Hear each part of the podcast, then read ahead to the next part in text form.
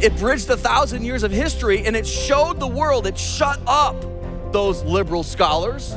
And no longer can they say that the transmission is full of errors because it proved that it has been copied accurately over the centuries. Welcome to In Grace with Jim Scudder Jr. He is the senior pastor of Quentin Road Baptist Church in Lake Zurich, Illinois, as well as the host of In Grace Radio and TV. Today on In Grace, we are continuing in our series called Answers. I'm Jim Scudder, and today we are excited to answer good, solid Bible questions from people like you. The one that was in the quote, opening quote today, was talking about the Dead Sea Scrolls and how they prove the accuracy of the transmission of Scripture. We're going to talk about that. We're going to talk about how God chose to preserve His Word. How did He do that? With 40 human authors or writers over such a long time span. You know, why did God use that method versus a different method? And then other questions we're going to answer today. Why did Satan tempt Jesus if Jesus couldn't sin? That's a very good question. Another person asks about the Ark of the Covenant and how we read in Chronicles that it was in David's presence, and then it was in Solomon's temple, and then where's the ark today? So we're going to talk about a lot of really interesting things today here on In Grace, and I hope that you're excited about it. Also, I'm excited that we have a new series that we're going to thank you when you give a gift of any amount to In Grace. We're going to send you Discover Hidden Israel 2, a four-part series where we filmed all over Israel in the Jewish temple, the city of David, where Jerusalem actually began, and Melchizedek's altar that they found there. We're going to talk about Michmash. Where is Michmash in the story of David and in the story of Jonathan and his armor bearer? And we're going to take you to ancient Shechem, to Joseph's tomb and Jacob's well. Really interesting Discover Hidden Israel 2 series, either DVD or digital download. Again, for a gift of any amount to make sure In Grace stays on the radio, we're going to send you Discover Hidden Israel 2, either DVD or digital download. And some of you say, hey, I want to give more than just a minimum amount. You know, what if I give $35? Well, if you give 35 or more, we're going to send you Discover Hidden Israel 1, 2, and 3. And you're going to love all three of these videos.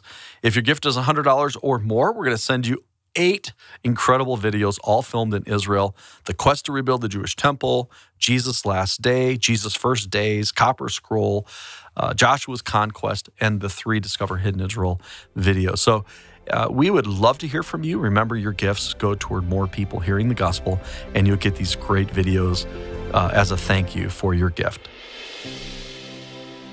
The next question Why did God choose to preserve his word the way he did? By using 40 human writers over such a long time span instead of using another method? This is an interesting question. I'm not sure what other method that we would recommend to God that He would give us the scripture, but I'm happy for the question. I truly am. I, I truly am. I think it's a good question. It gives me a chance to tell you how did we get this? And truly, this was written by about 40 different people over 1,500 years. How could there be any continuity? 1,500 years, 40 different people? I mean, you have a, a prophet, you have a shepherd, you have a fisherman, you have a tax collector. You have a doctor, a physician. You, you have all these different people from Moses to Ezra to Isaiah to Matthew to Luke to John. I mean, such a variety of backgrounds and variety of times and so many people. How could there possibly be any continuity? But there is beautiful continuity in this book. It's incredible. And this book that's been completed for a couple thousand years still relevant today, still right today. It's incredible how th- this is a supernatural book. Just those facts, and that is the plan of redemption for mankind. It's a book of love, it's God's love story to the world. Another question that ties in with the same one How did they find the Dead Sea Scrolls, and how did they determine that this was the Word of God, and what order to put them in, what books were in the Dead Sea Scrolls. In 1947, the story goes, a Bedouin shepherd boy was looking for his animals and threw a rock into a cave to see if the animal was in there, didn't want to climb all the way up. And instead of hearing a bleat, he heard a clank. And he knew that sheep don't clank. So he scampered up and found a clay pot, and inside the pot was a leather parchment scroll. He didn't know what he had found. He'd found a few other ones, and he brought them to his uh, Bedouin tent, and they were they didn't know what it was. They just thought, hey, there's some there's some good leather here. Let's make some sandals. They truly did. They thought about making sandals. But somebody said, you know what, I bet there's some money in this. And so they brought them into an antiquities dealer, I believe in Bethlehem, and they sat there. One professor, Jewish professor, Eliezer Sukenik, uh, Hebrew University, caught wind. He went to Bethlehem. This is all in a very turbulent time in Israel. There was all sorts of fighting, and, and it, Israel was, was about to be reborn, but it was a very dangerous thing for him to go to Bethlehem. He went and he got these. And as he's in his home, his office, and he's unrolling one of the Dead Sea Scrolls, for the first time in thousands of years, human eyes are looking at the scroll. He hears on the radio that the United Nations has approved the partition plan that was going to give Israel a homeland. I mean, the timing of this, folks, is just incredible. I think it is miraculous to the point where God wanted those scrolls to be found. They found at least a fragment of every Old Testament, a Hebrew scripture, except for Esther. Many people have said Isaiah 53 had to be written after Jesus. Because when you read it, it's Jesus. And I've actually read Isaiah 53 without saying where it was from at Jewish funerals, and everyone thinks I'm reading from the New Testament. Now, this scroll was dated, and all the scrolls were dated, but this one was dated carbon 14 and paleographic. Paleographic is just the study of the style and the way they would write the letters and things like that. Both dates came back positively that that great Isaiah scroll was copied before Jesus. Okay? Positively. So now we know that Isaiah 53 was written before Jesus was born. That's incredible. But what this did was it gave us a, a thousand years. So the oldest Hebrew scroll uh, that we have right now. So if you go to the Old Testament and you're reading a book of the Old Testament, you have the oldest copy. We don't have any originals of any Bible books. They're all copies. We have no originals. So people say, how do we know we have really what God said? People can accidentally make changes. People can on purpose make changes, right? How do we know this is actually what God said? Well, the Dead Sea Scrolls, because it, it, this was a time of a lot of, of liberal scholars saying, you cannot trust this book. There's all sorts of errors in transmission. You cannot trust this book. The Dead Sea Scrolls, the oldest scroll we have is a thousand years old. The Dead Sea Scrolls are 2,000 years old, so we can compare our oldest to the Dead Sea Scrolls, and we're gonna find that there hardly are any differences. The only differences are in basically the, the way that they write the letters. In other words, it, it bridged a thousand years of history and it showed the world, it shut up those liberal scholars. And no longer can they say that the transmission is full of errors because it proved that it has been copied accurately over the centuries. It is just incredible. So, the Dead Sea Scrolls will give us great confidence in two major promises of the Bible. Number one, God said he would preserve his word in Psalm 12, 6 and 7. The words of the Lord are pure words, as silver tried in a furnace of earth, purified seven times. Thou shalt keep them, O Lord. Thou shalt preserve them from this generation forever. And we have God's incredible, miraculous preservation of his word. And the Dead Sea Scrolls give us confidence in that. Number two, the Bible says that God will preserve his people. God has an earthly people. He gave promises to Abraham, Isaac, and Jacob that they would bless the earth, bless the whole world, and they have through Jesus. They gave us these scriptures. The authors, the penmen of scripture were Jewish. But it also talks about dispersing the Jewish people the four corners of the earth, and they were. In the times of Rome after Jesus, they were dispersed. They've lived everywhere. I've gone to many places on the globe, and there's always Jewish populations in all these places. And God promised to bring them back. Look at Isaiah 11. Isaiah 11, 12 says, He shall set up an ensign of the nations and shall assemble the outcasts of Israel, gather them together, the dispersed of Judah from the four corners of the earth. And in 1947, The world, in sympathy to the Jewish people after the atrocities of the Holocaust, said, yes, they should have a nation.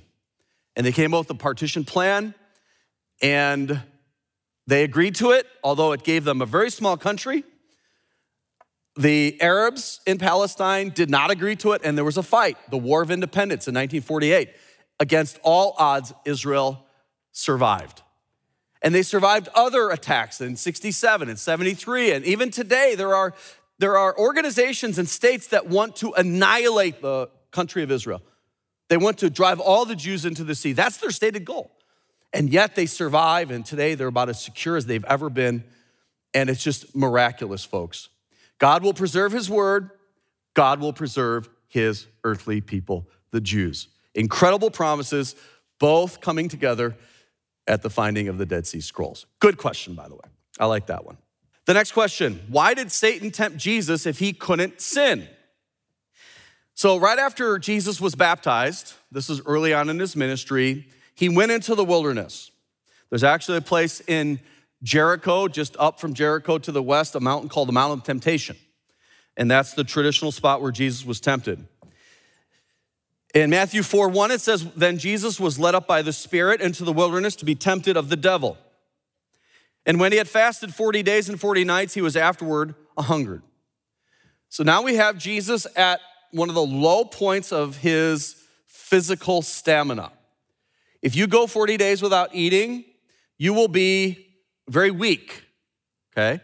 So at the weakest point, and by the way, how was he surviving? Well, the Lord will, will help you. The Lord will give you what you need in those times, okay? But at his lowest, Satan appears and tempts Jesus in three ways. First, Satan tempted Jesus, who was famished, to turn stones into bread. And what did Jesus do? He responded with scripture. God said, Man does not live by bread alone, but by the words of God. Deuteronomy 8 3, he quotes. Uh, and then Satan takes him to the temple, and he's at the pinnacle of the temple. And he says, Throw yourself down, and the angels will rescue you. And Jesus didn't do that because God's people do not put God to the test. He answered with scripture, Deuteronomy 6 16. The third time Satan tempted him, he said, Bow down and worship me. In exchange, I will give you all the power.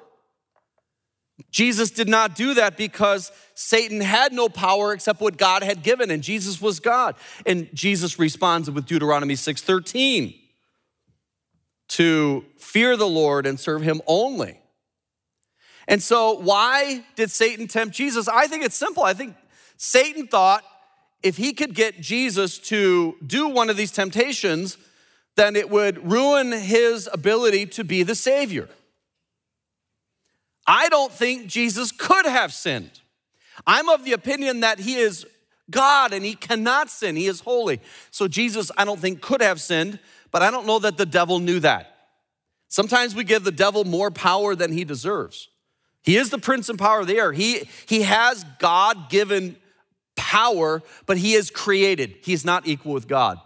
And if you have the Spirit of God living in you and you use Scripture to answer temptation, you're gonna be victorious.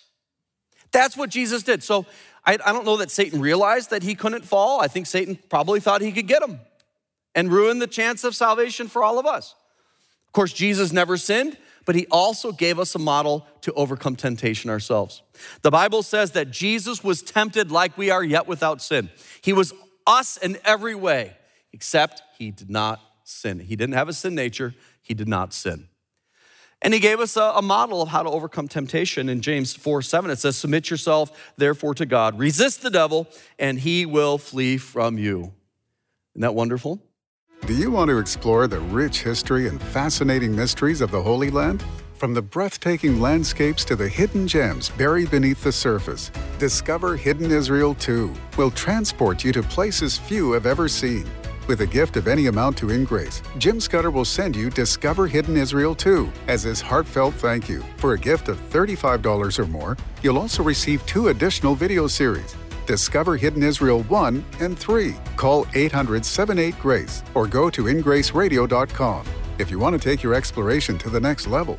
With a gift of $100 or more, you'll receive In Grace's entire Israel bundle, featuring a collection of eight captivating video series filmed in Israel. To get your hands on these incredible offers, call 800 78 Grace, go to ingraceradio.com, or write to In Grace at P.O. Box 9, Lake Zurich, Illinois 60047. That's 800 78 Grace or ingraceradio.com. The next question is this David sat before the Lord praying, and the questioner wrote 1 Chronicles 17, 16, and then also see 16, 1 of 1 Chronicle. The ark sits nearby David, so the ark is present and restored, but there's no holy of holy curtain. Then 2 Chronicles 3:14, Solomon's temple he prays and fire comes down, glory of God fills the temple, the ark is present behind the curtain. Why? What's going on? Since David and Solomon are both praying, there's a tabernacle and a temple, no curtain and curtain. That's a really good question. So what's happening here in First Chronicles? Well, remember God's presence was in the tabernacle from the time of the wanderings of Israel after they come out of Egypt until they came into the land. For hundreds of years, it was the tabernacle at Shiloh and then the tabernacle moved around a few other places. The Ark of the Covenant actually had a, a unique history as it was uh, captured by the Philistines and they gave it back after all the horrible things that were happening. All sorts of things happened with the Ark of the Covenant. So now David becomes the king. He takes over Jerusalem and he brings the tabernacle to Jerusalem. Look at 1 Chronicles 15 1. And David made him houses in the city of David. That was where Jerusalem began. It's just south of the Temple Mount. We filmed there. And prepared a place for the ark of God and pitched a tent for it. So we think automatically that's the tabernacle. It's not. This is a tent of David that he put over the place where he put the ark. We filmed there and we made a series called Discover Hidden Israel 2 with Scott Stripling. Scott and I walked into an area in the city of David that they know was a place of worship. And there's several different things that they found there. One of those things that they found was a place that fits the dimension of the Ark of the Covenant. So I believe, and they also dated this to the time of Hezekiah and before. They actually date this all the way back to the time of Abraham, which means Melchizedek, the king of Salem, this was Salem. And then later became the Jebusite city of Jebus. So Jerusalem, you can hear both of those names intertwined. So, where David put his, the Ark of the Covenant, where David had his little tabernacle, it wasn't the tabernacle, but he put the ark there and he prayed there and he had a tent over it. They found an olive press here. They found all these other incredible things in a very small area. This is not open to the public. We had special access when we went in there. And he wanted to build the, the permanent place. He said, Lord, I have a house and I have, you know, now, now he's living in a palace. I want to build you a permanent place. So, could this place where he was sitting with the Ark of the Covenant be also where Melchizedek sacrificed? Melchizedek was a king and a priest. Jesus came after the order of Melchizedek. So, we might have found the place where David's altar was, David's uh, Ark of the Covenant, where he placed it, and also much earlier Melchizedek's altar there as well. We don't know for sure, but we think so. But then later on, God said, No, David, you can't build my permanent house, you can't build the temple, but I'm gonna let your son do it. So David got all the stuff together. He bought the place up on the Temple Mount, now the Dome of the Rock standing there. We have an opportunity in January to film about the rebuilding of the temple. We know prophetically it will be rebuilt. And there are many people that want it rebuilt. They, they've already made all of the, the instruments and, and the, the priesthood and the robes and all of the stuff, and they're ready to build if they get that opportunity. But both the tabernacle and the temple did have a curtain, and it separated where the Ark of the Covenant was and the Holy of Holies, the smallest, most inter part of that place of worship.